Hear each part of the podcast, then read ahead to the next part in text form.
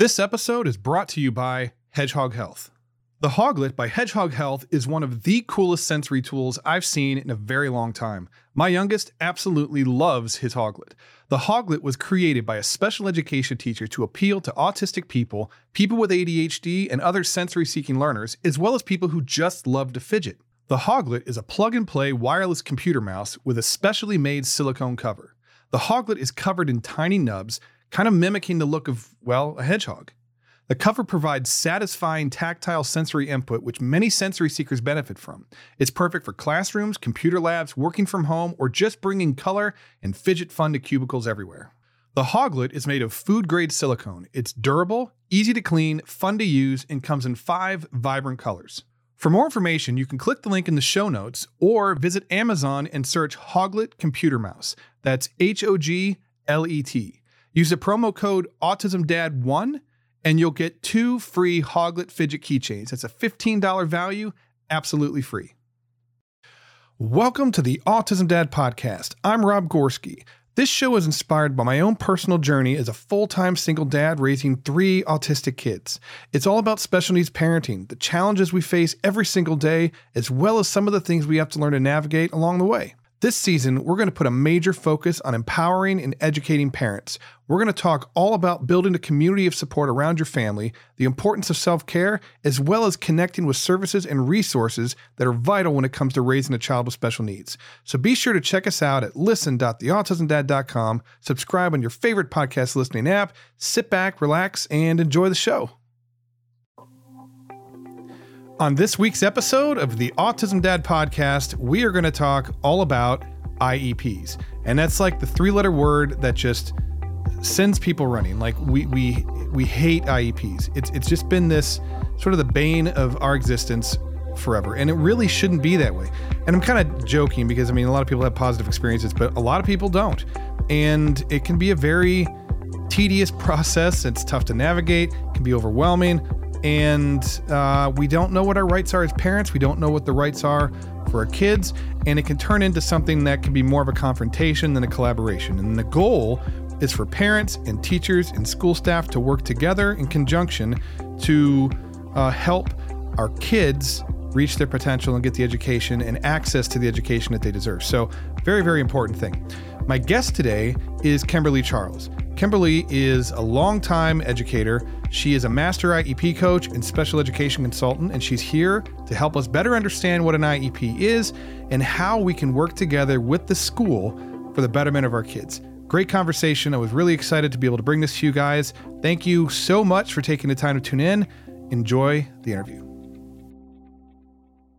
Thank you so much for taking the time to come on the show. I really appreciate it. Could you take a minute and introduce yourself, tell us a little bit about who you are and what you do.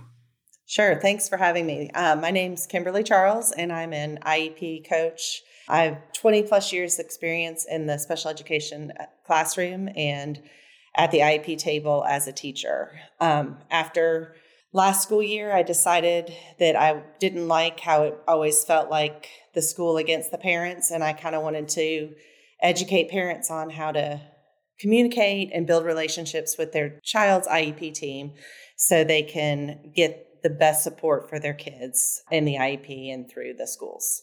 Okay. Can we can we start off by helping people understand exactly what an IEP is? Sure. An IEP is an individualized education plan based on a child's individual needs. And to qualify, you have to have one of 13 or 14 disabling conditions and that 13 or 14 is just kind of dependent on the state and what what they recognize as disabling conditions for eligibility for special education. And what does an IEP do? Like what is the purpose? So the purpose of the IEP is to meet a child's individual needs. So they that can be done through accommodations to the general education classroom, supports of teachers coming into the general education classroom or more pull-out services or individualized classroom time given by a certified special education teacher. So that qualification is important in that they're educated in how to work with students with disabilities and meet their needs, um, their specific individual needs. Okay. Uh, so then my next question would be what is an IEP coach? So, an IEP coach is similar to an advocate, but it kind of focuses on working with the parents and teaching them and coaching them through that IEP process. So, giving them the tools that they can use on their own or, you know, to go from there. An advocate, I sometimes feel like there's that adversarial aspect and you kind of go in fighting.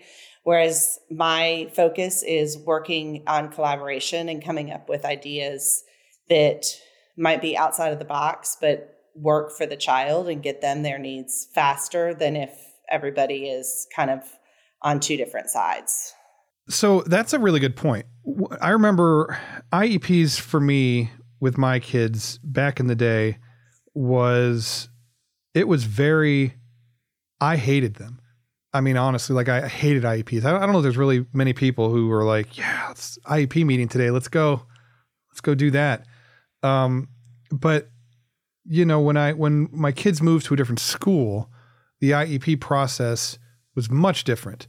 And what I found over the years was that the adversarial approach that I think a lot of parents it's sort of like this instinctual thing like you have to fight for your kid because we have to fight for so many things for our kids and that's sort of our default approach a lot of times and whether it's necessary ultimately or not it's just sort of what we do. Right. Um, but we get so much farther ahead and it's so much better for our kids when we approach the IEP meetings as a form of collaboration between, you know, home and school in order to meet the needs of our kids. You know, and I've seen the, you know, the outcomes are are better when parents are involved and and when everybody's working together as one kind of cohesive uh team in order to help the child manage or, or navigate or thrive you know right. in, in, that in that environment. So I, I think that's a great approach. Well and, and for parents they're a very emotional experience the iep meetings. And so when you're emotional with those heightened feelings you know you don't always express yourself the way you want to but kind of remembering and coming together as a team can help those feelings as well yeah because you're I mean, honestly, when you go to an IEP meeting, you're hearing a lot of times you're hearing about all the negatives, right? You're mm-hmm. hearing about deficits yep. and things that they're not doing well enough or they need to do better or, you know, behavioral issues or problematic things. And I mean, parents don't want to hear that starters, right? Nobody wants to hear bad things about their right. kid. But it's not, it's, it's more of identifying issues that that we want to address. And in order to address them, we have to identify them. And we got to get everybody on the same page. So we have to talk about it. And I think I think emotions run high. I think that was a really that was a really, really good point. Parents get very emotional. I know there were times like I mean, I'm not proud of it. We'll just say I'm not proud of it. I'm a totally different person now. because I understand how all this stuff works. Uh, but like when my kids were little, I would hear things at an IEP meeting, and I'm like ready to crawl across the table. Like, don't you can't say that about my kid. And it, but it, but they're not they're not trying to. It's not meant to be taken that way. No, but it also feels like they're talking about you. Yeah, when it's and, your kid, it's like. and you know that may be one of five IEP meetings that day, so it's not it's not necessarily like. Yeah, it, it just I just think it's it's it's a a perfect setup for like that perfect storm of emotional uh, stuff, and teachers are stressed out. You know, they're overworked and underpaid, and and they don't always have enough help, and uh, everybody wants what's best for the kids. And it, I think we just need to like take a breath and find ways to work together. So I really I, I, I appreciate your approach to that. Um, let's start out with this. If parents are are navigating an IEP, what are the maybe like the top five things that they should be looking out for? So, the first one, and you kind of touched on it a little bit, is focus on their strengths. So, the, at the beginning of the IEP, every IEP should have the section that talks about student strengths. And I feel like a lot of times that's kind of just gone over quickly. They'll say one or two small strengths of the child, and then they don't necessarily incorporate those strengths when they're thinking about the goals or the instruction. So making sure that your child's strengths are listed. And as a parent, you're an equal member of the team. So mm. list them out. Let them know what you see as your child's strengths because they might not see some that you see as they may not see what you see at home at school. So if you know there's a strength, they could maybe draw that out with your information. So make sure those strengths are addressed and then used throughout the IEP if possible. Okay. All right. Um, and then parent concerns. Um, you know, you're sitting in the meeting, this happens all the time, and they go, All right, what are your concerns? Then you're sitting there, six people staring at you, and you're like, um, and you either forget what you're, con- you know, forget what you wanted to say, or you just say, Oh, I don't have any concerns because it's hard. It's hard to voice your concerns. Again, it's emotional. So I would say send those parent concerns in ahead of time. So write a letter and make sure the IEP team knows what your concerns are. And that way you're not sitting at the meeting having to remember and articulate exactly what your concerns are because you've been able to write them down and send them in. And that bring also, note. I'm sorry. Go ahead. I didn't mean to interrupt you. Oh, no, that's what I was going to say. It also allows, if you send it ahead, it also allows the IEP team, the teachers, to talk and incorporate your concerns and address them um, before the IEP. And and like you said, like take notes. Like write your thought. I mean, like if I don't if I don't write something down, mm-hmm. nine out of ten times it's not going to happen. And and yeah. I, it's not emotionally; it's just my life. So I think writing, taking notes, like if you have concerns, like I used to do it with my kids at the doctors. Like if there were questions that I just wanted to make sure that I mm-hmm. remembered to ask, I would I would write everything down so that I could go in and, and have like this cohesive conversation, coherent conversation, I guess, and and make sure that I didn't walk out of the appointment like, oh man, I meant to ask this. Because in that moment, it's easy to get distracted. It's easy mm-hmm. to get overwhelmed. It's easy to get frustrated. And like you said, emotions are high. So just, you know, if you have a list of concerns, forward it to them ahead of time, give them a chance to address those things and incorporate it, and then right. bring some notes so that you can remember you know the top things that you want to you want to say so I, and I another that. thing is brings bring someone else with you because if you have somebody come with you then they could take some notes for you. They might be able to say, "Hey, you remember you wanted to address this and you forgot." So, you know, yeah, bring a friend.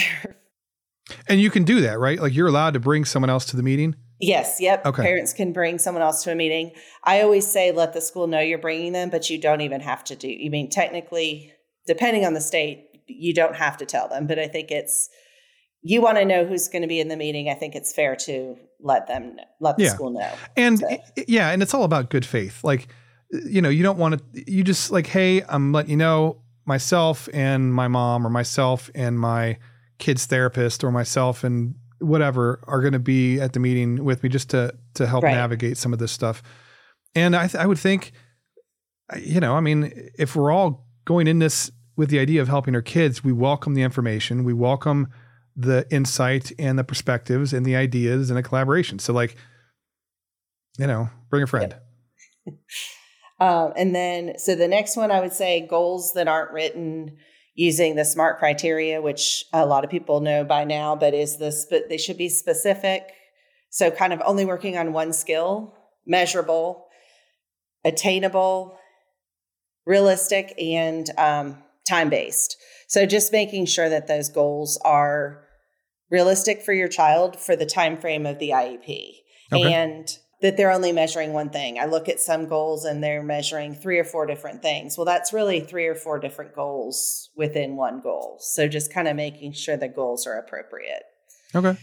Um, and then service delivery time. This is a big one. School districts a lot of times say you can choose from this classroom over here, or you can have this. And it's kind of, they're trying to make them program based versus individualized and not looking creatively through that entire spectrum of services. So, kind of just being aware that you don't have to choose one or the other. You can maybe kind of come up with a hybrids or something okay. that would meet your child's needs. And then the last one is surprises. There should never be surprises when you sit at the IEP table.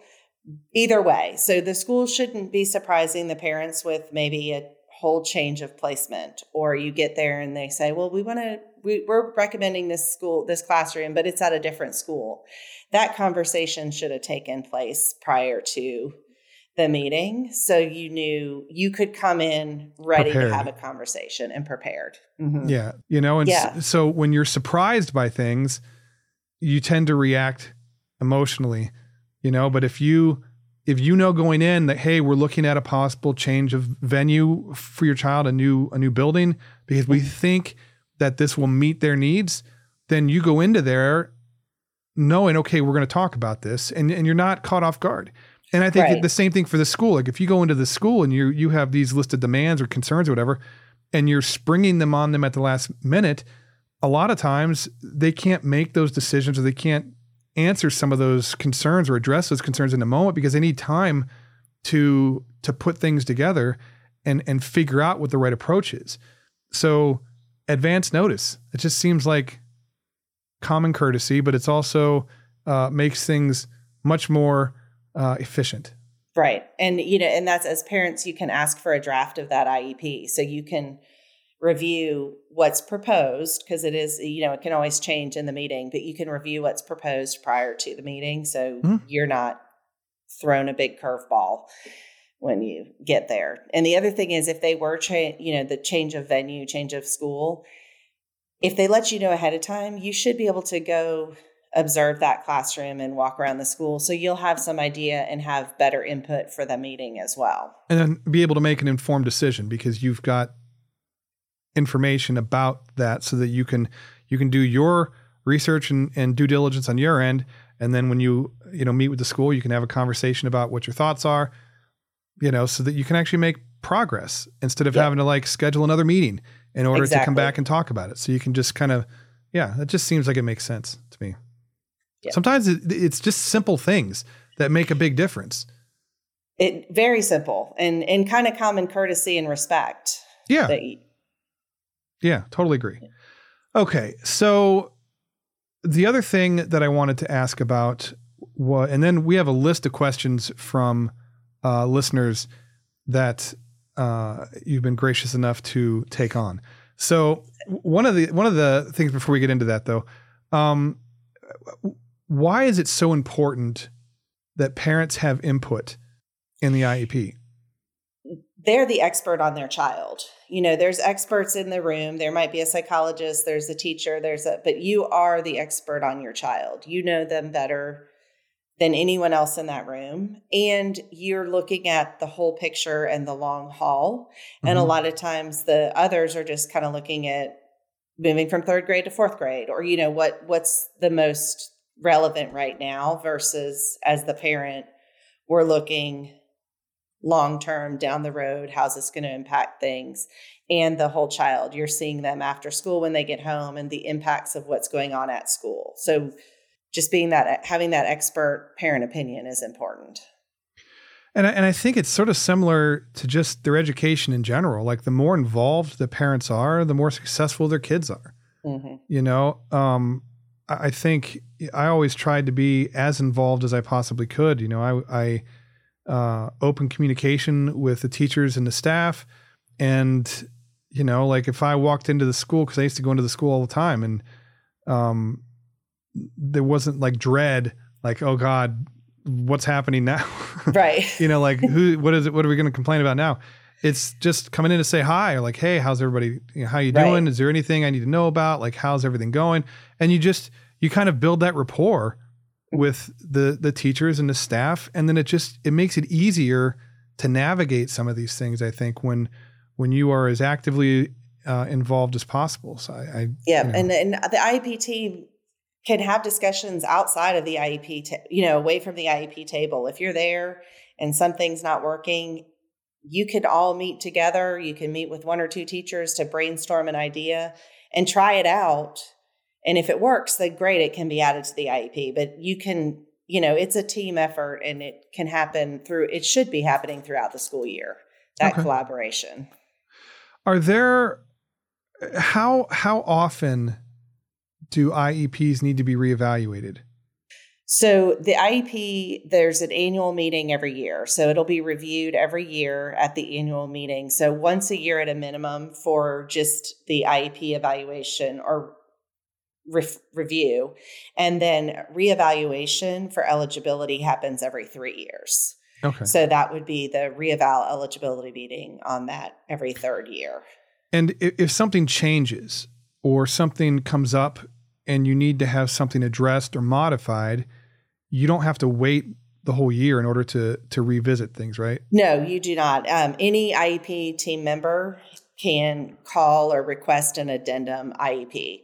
So that would just change whatever the thing is or add information, but it would still just go till the end of that annual review. But at any point during the school year, any team member, including the parents, can request that meeting. Um, and do IEPs follow federal, state law, or both? So they're all fall under kind of the overarching umbrella of the federal law. Okay. And then each state will kind of interprets the laws and puts into place how they're going to follow that that federal law. Okay, Um, so like, so like, as, as an IEP coach, you can help people in different states. Yep, nationwide. Because- I, I could because it's all based on federal law. right. Yep, and if you know, and then there so that there are parent rights, and those are easily accessible online. Um, kind of sometimes called procedural safeguards for every state. Okay. So that's always one of the first things I do is look those up for the state of that I would be helping someone in. And that's where some of the nuance might be, right? Where they kind of Right. sprinkle in a little bit of their individual state stuff. Just kind of the procedures, how, you know, if if you were going to request mediation, how do you do it in that state? Um, what the timelines? It's an overall 90 day timeline for initial referrals. Some states take the full 90 days and do all of the meeting, the eligibility and IEP at the end of the 90 days. Okay. Some break it up into like a 60 and a 30. So it just Okay. kind of, yeah. All right. Uh, so then I think we'll let's jump into some of these questions about Okay. uh, that, that parents have had. So the first one is, uh, what are inclusion plans? So inclusion um, is how are the how's the child going to be included with their general education peers? And an inclusion plan can include any part of the day, including um, after school if they want to be in clubs um, or sports or any of those things. A lot of times, inclusion becomes a place. So you're either in the inclusion classroom or you're in the separate classroom, but that's really not what it should look like. And an inclusion plan is how is that child going to truly be included and interact with their general education peers? Okay. Um, someone else asked how. Let me see if I'm gonna make sure I read this right. How can I? Okay. How can I? how? Because when these are kind of pulled from conversations, and I I just copy and paste it. Right. Uh, and I, and I need to be I need to think about how to ask it. Uh, okay, so the next question is how can I help my child meet their IEP goals uh, when they're not at school? So like if they're home, and That's I, a and I, great my- question. I think we're talking sort of about like continuity between what's happening at school and what's happening at home to to keep things consist consistent. Maybe. Right. So that consistency is really important, especially for getting that continued growth. Um, sometimes when we're at home, our kids are tired. They've been through school all day, and Mhm. if their their goals are what's hard for them, or they wouldn't be goals. Right. So trying to come up with some um, different ways to incorporate those goals in everyday life. So also then they see the importance of them. Um, is kind of what I would say, rather than trying to sit down and read with. If it's a reading goal, to sit down and read with them for another hour. Um, sure, you know it's wonderful to do that for a little bit, but you could also maybe, if they like to cook, you could do reading a recipe, and they're seeing that that Okay. cooking is you know falling into oh I ha- I'm reading, but they don't really realize they're reading because they're doing something they enjoy. So like it's like so it's school it's implemented in sort of an educational type structured thing but at home you could implement it in just sort of everyday tasks to sort of uh it's like sneaking in stuff into the you know the soup so that your kids are eating Right. healthy stuff without realizing that they're it's like learning without realizing you're learning Yeah, that's that's my recommendation because when you come home and if they're tired and you're trying to do it, then you may get those arguments and the fighting and the battle.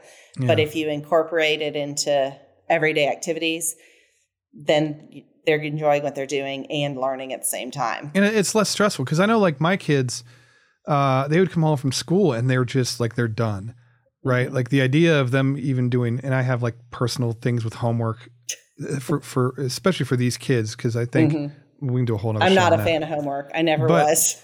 but I, you know, they come home and they need that time to just decompress before they move on to mm-hmm. the next day uh, and do the same thing all over again. So I, I love the idea of incorporating things into their daily lives and being creative and outside the box. Yeah. Because that's, re- know, that's part, real life stuff. Yeah, exactly. And that's what I was going to say. ID, the IDEA law is part of it is for future, to prepare kids for future employment, education, independent living. So, kind of at home, we can do a little bit more of that independent living or future and their school can focus on those academics. Got it. Okay. Uh, the next one is do IEPs follow my child from year to year? Like if they have one in first grade, do they automatically have one in second grade? So it yes, they would they will follow the child until they are evaluated or reevaluated and exited from the program. Okay. So, depending on the school, this is almost dependent on the school district versus the state or but if you're some of them might be like a March to March just whenever the child was evaluated, then that's when the annual mm-hmm. review comes up. Other schools will do a eva- or the annual review at the end of every school year. So it just kind of depends, but there will be that annual review. Um. Okay. So, uh, but again, if there was a change that needed to be made between, say, first and second grade, you could you could get those addressed, and the IEP can evolve to meet their needs the following exactly. year. Yeah, okay. you could. And if there, if you weren't going to have a meeting at the end of the school year, but you felt like there needed to be one, you could definitely call that addendum meeting. Okay. And you know, when you're looking at the end of the school year, a lot of times you're like, "Oh my gosh, this teacher really knew my kid. They did a great job." I need to make sure what she was doing was in the IEP. So that might be a time you would want to call one. Okay. Uh, okay, this is a good one. What's the difference between an IEP and a 504? Are there pros and cons of each? So it really depends on your child as the pro, as far as the pros and cons, but the main difference between an IEP and a 504 is the specialized instruction. Okay. So an IEP gives you specialized instruction, and the accommodations or modifications. And a 504 is really just an accommodation plan. Um, okay. So now, in a an IEP is only kindergarten through 12th grade, so public school K 12. A 504 can follow you into, you know, further higher education or like even university. employment. Mm-hmm. Oh, really? Yeah, they mm-hmm. employers can if you need accommodations for your employment, they can right. they it's because right. it falls under the um, Disability Act and not the IDEA. So oh, it's just kind okay. of a different. Didn't know that. Yep. So okay. So depending uh, on the needs of the child, and as they get older, you may want to look at that 504. And um, but if they need specialized instruction, for whether it's academics, social skills, um, behavior, executive function, that would all fall under the IEP. But if they just need accommodations, that would be the five. Like longer test times or longer. That could be under either one. But yes, okay. that would. Mm-hmm. All right. Um. Okay, this is a good one. Okay, when it comes to IEPs, how do we know what our rights are as parents? So is there? I mean, because we t- we talked a little bit about this earlier, but is there a website that people can go to? And is it different from state to state, like parent rights? So or parent does it, right. Oh, does it fall under the federal law? They they kind of fall under the federal law, but you need to see the procedural safeguards for every state. So my recommendation would be to Google whatever your state is, parent rights IEP or procedural safeguards okay. IEP, and it's usually on the um, Department of Education website. It pops up pretty quickly. Okay, and so that would be can't just give you a single web address because depending on what state you're in, you need to look it up exactly where where you live. So in your school district, if you can't find it, you're supposed to be giving them um, a copy of the procedural safeguards every year. hmm And anytime there's an evaluation done. So if you can't find it, ask your teacher, your child's school, and they can give you a copy of it. Okay. Uh, this one I think is going to be kind of fun. Uh, and, and this is this is the uh, the last question that I, I pulled from uh, listeners. What are some of the most commonly used acronyms that parents hear in these meetings, and what do they mean? And so Oh, My- that- my thought with this was like I remember hearing like rattling off acronyms for for tests specifically Mhm. and and I was like, I don't, I don't know, I don't know what the hell that means, you know. But I mean, I know it's a test. You're telling me it's important, but like, what are some of the maybe the top three most common acronyms? All right, I've got I've got some written down because I was gonna forget them and try That's to, okay. so one um, PWN, which is the prior written notice, and it is really it's a really important part of the IEP because whatever is on that is what happened in the meeting. If it's not on there, maybe it didn't happen. So even if it did happen, it needs to be on that prior written notice. And, Okay. and a lot of times they'll call it the PW, you'll hear the PWN. Um, Okay. And that is also a section where if they've refused a request, you want to make sure that's documented on that prior written notice as well. Okay. Um, PLOP, which is the pres- present levels of performance. Plop. Like So I'm five years old. Yeah, it's so it, Go ahead. I'm sorry. Go ahead. that's all right. It's it's a weird way to say it. but um, so that's before every goal. It'll tell you where your child's performing on that particular skill Okay. and what they're what they can do and what they need to do. Um, so it's sort of like a baseline.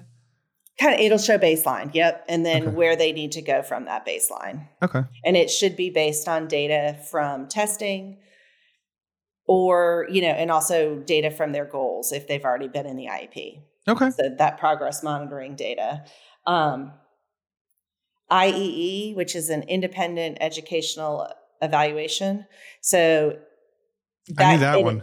I do know knew that, one. one, That- I do know that one. Yeah.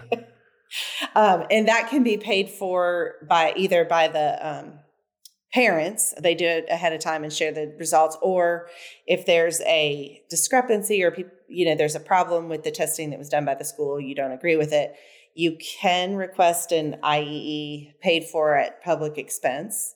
You have to be careful doing that though because if the school district doesn't agree they can immediately like they can take you to due process Oh. so just be careful with requesting the IEE at public expense because if you don't want to go down that road, you know, it did, and not not that it would necessarily for sure happen, but just a Just word be of- careful. Use yeah. it. Use it with caution. exactly. And I, and I, I knew I knew that acronym because my kid's longtime therapist, uh, their psychologist, is also an independent educational evaluator. Okay. Um, one of the main ones w- where I live. Uh, so I, I knew I knew what that was. you knew that one. Yeah. Yep, we we relied on her a few times over the years. yeah. And they are a, it's a valuable resource to have. yeah, it's sort of it's sort of like having um, like a guardian ad litem Mhm. for a kid during like a divorce case or something like that. Like it's they re- their their sole interest is only what's best for the kid, so it removes everybody else from the equation, and then you figure out how to work with that information. But it's it's establishing Right. that information about what's best. um, ESY, extended school year. You know, this is one that gets tricky. It's not necessarily, a lot of people think it's just like regular summer school, but it is, it's not. It's based on if the child will have regression. Um, it's, which is what the school districts mostly look at. It can also be, is the child at a point in their instruction where stopping it would be detrimental to their continued growth. Mhm. Um, so that's and that's usually looked at in the springtime is if they're going to qualify for extended. Yeah, I was saying you have to qualify for that, right? Because I remember hearing a lot of parents would say something like, "Oh, we want them to do the extended school year, but the school said they don't qualify," or yes, yep. yeah, yeah, and that's where you know they're looking at that regression. Or another point on it is at a point, an important point in their instruction in their learning. Okay. Um. Uh, oh, well, you got another one? Oh, I got it. I I can All right, going, let's go. Let's go one. Let's go one more. Okay. Um. So I'm going to do the LEA because that's on every single IEP, and Okay. it's usually the principal signs as the LEA, but that's the local education agency. So it means they have authority to make spending decisions Mhm. for that local education agency. Okay, I did not know that one. Yeah, that's. I, it's a lot of times it's just oh we've got our LEA and they don't say what that means. So Yeah, you know, and I think when we, I mean, I get why they throw the acronyms around; it's easier. But if you're a parent trying to navigate this for the first time, it can be overwhelming. It can be a little scary and confusing, and you might Mhm. feel sort of disconnected from the conversation when you don't know what people are referring to. And so it's helpful to know what these uh, these acronyms are. And this was really kind of fun.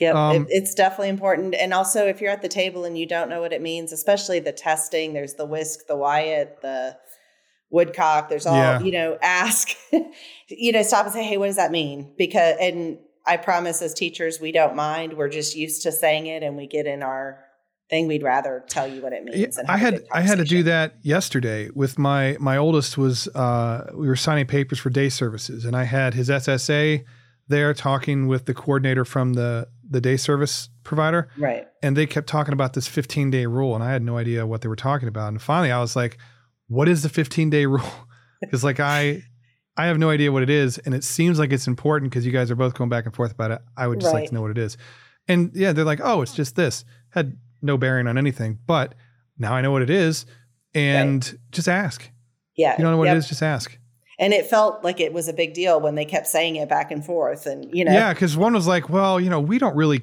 we don't really care about the 15 day rule another one's like well I'll get written up if we don't follow the 15 day rule and it's like uh, just what are we talking about right. And it's just like there has to be like the county needs the not that it matters, but the county needs to be able to give the provider all of the information that they need 15 days prior to the start of services so that they have 15 days to prepare and train and do whatever they have to do to meet the needs of the kid before they start the service.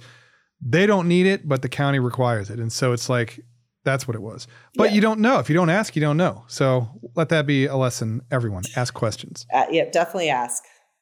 Um, if there is one piece of advice that you have for parents out there who who are either going into an IEP meeting or they have to navigate them, whatever, what is that one piece of advice?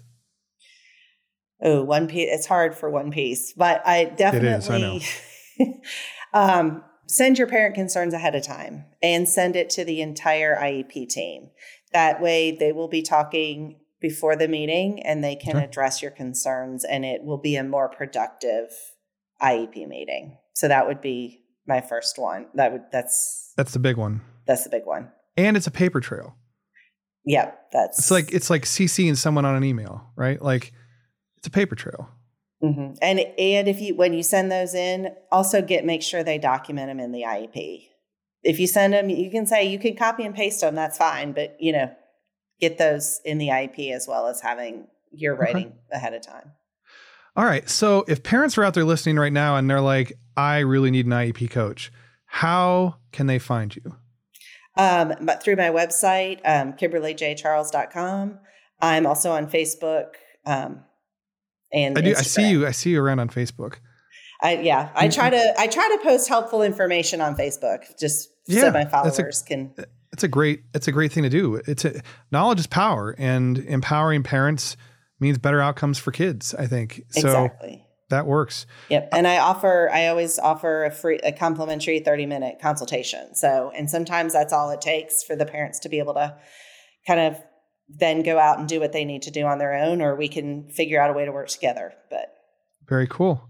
I will put all of that information in the show notes uh, in the blog post so people can uh, find you if they need help and all your social media stuff so they can connect with you and uh, gain insight and, and knowledge into the whole IEP process. I really appreciate your time. Oh, thank you. I Thank you very much. Here. I really appreciate Thanks. it.